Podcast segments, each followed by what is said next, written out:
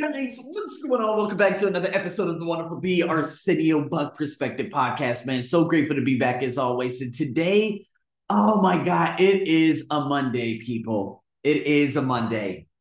And to be honest with you, I woke up and I don't know where my energy was and stuff like that, but I evaluated my weekend and asked myself, man, I think that I am engaging too much in trash media now the sports have become media, the sports have become political.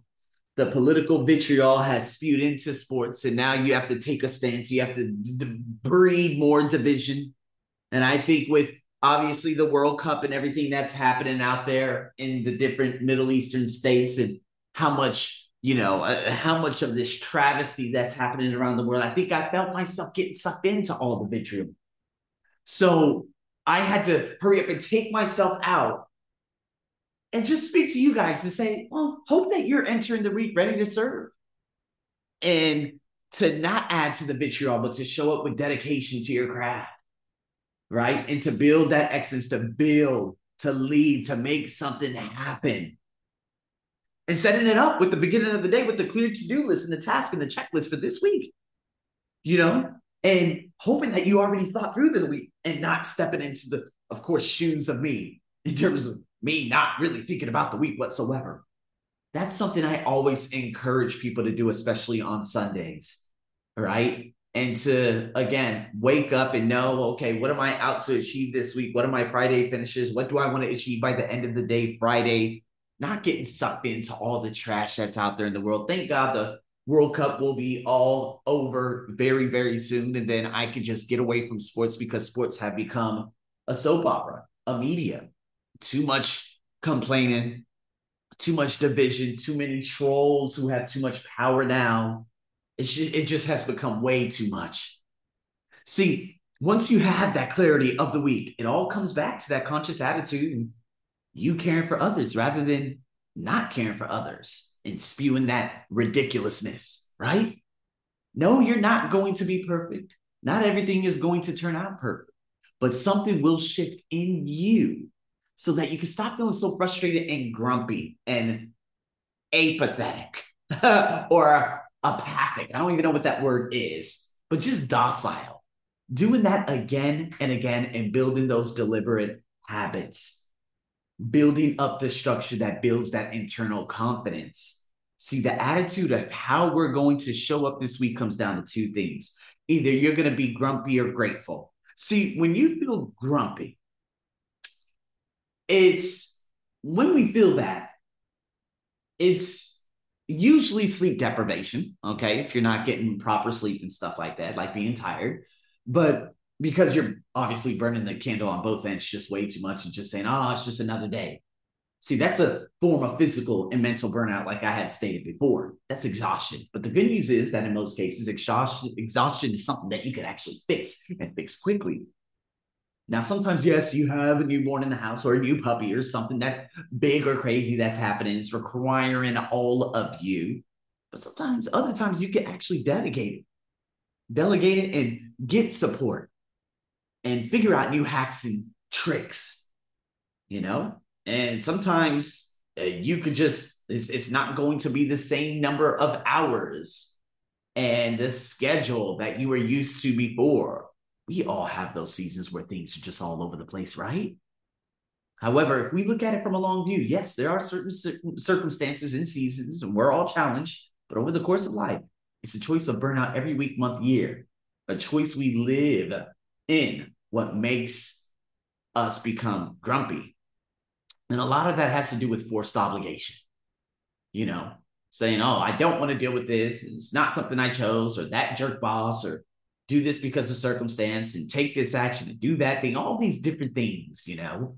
It's like a sense that we are being forced and commanded outside of our controls that we don't like or have connection or no meaning. See, if we stew in that and we think about that over and over, your attitude will sour, not in a good way, but in like a soury taste. You'll get angry, you'll complain, you'll get impatient, and that forced part of the world beyond you, you it, it ends up you becoming jaded and impatient and unhappy. Kind of like when I post comments, you know, inside, I know that, uh oh, my mind is taking note of that. My subconscious mind is taking note of that. I need to stay away from all that bickering. You know, I need to become aware of that. And so I've reduced the amount of consumption, especially that I have on weekends. I turn off all my notifications. I make sure that I always start with really good, you know, uh, uh you know, my podcasts in the morning, and you know, li- listen to growth there, and you know, take up a new course or build that confidence and do these couple of things because over the long period, listen, people, it's all a choice. And that's when we go into grateful. That's the good opportunity. You know, it's that heartfelt connection, something that, let's just say, is happening to us, is happening for us for some reason. Something that thing in front of us is to cherish, to give thanks, to recognize as important. I'm grateful for each week. Wow, I get this opportunity to serve, to demonstrate that real joy you know, just like, you know, but like, but sometimes I could wake up in the morning and say, oh man, you know, uh, oh man, I gotta, I gotta teach this student or I gotta do this. I got three hours this morning. No, how about I get to do this and I get to be a high performer for my students, uh, allow them to help them build that life and to build those essays, to teach that TOEFL bullshit, right? That's an opportunity to connect. It doesn't have to be super fast, but we are working together and we are building skills. And remember, we're not alone. Okay. You're we're not alone in any of this.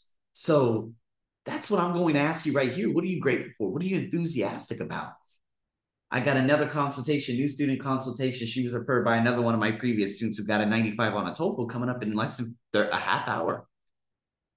And I'm super grateful for this because, you know, she just came into my life just yesterday morning. And now she's getting on a consultation. She's going to become my student as well as few others. And this is what I'm just so ecstatic about. Something you can look at this week, this day, this hour, whenever, and say, wow, maybe it's something you're trying to learn and develop, handle.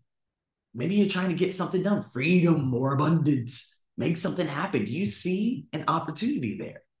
Is there a way that you can remind yourself to be grateful? It's so simple.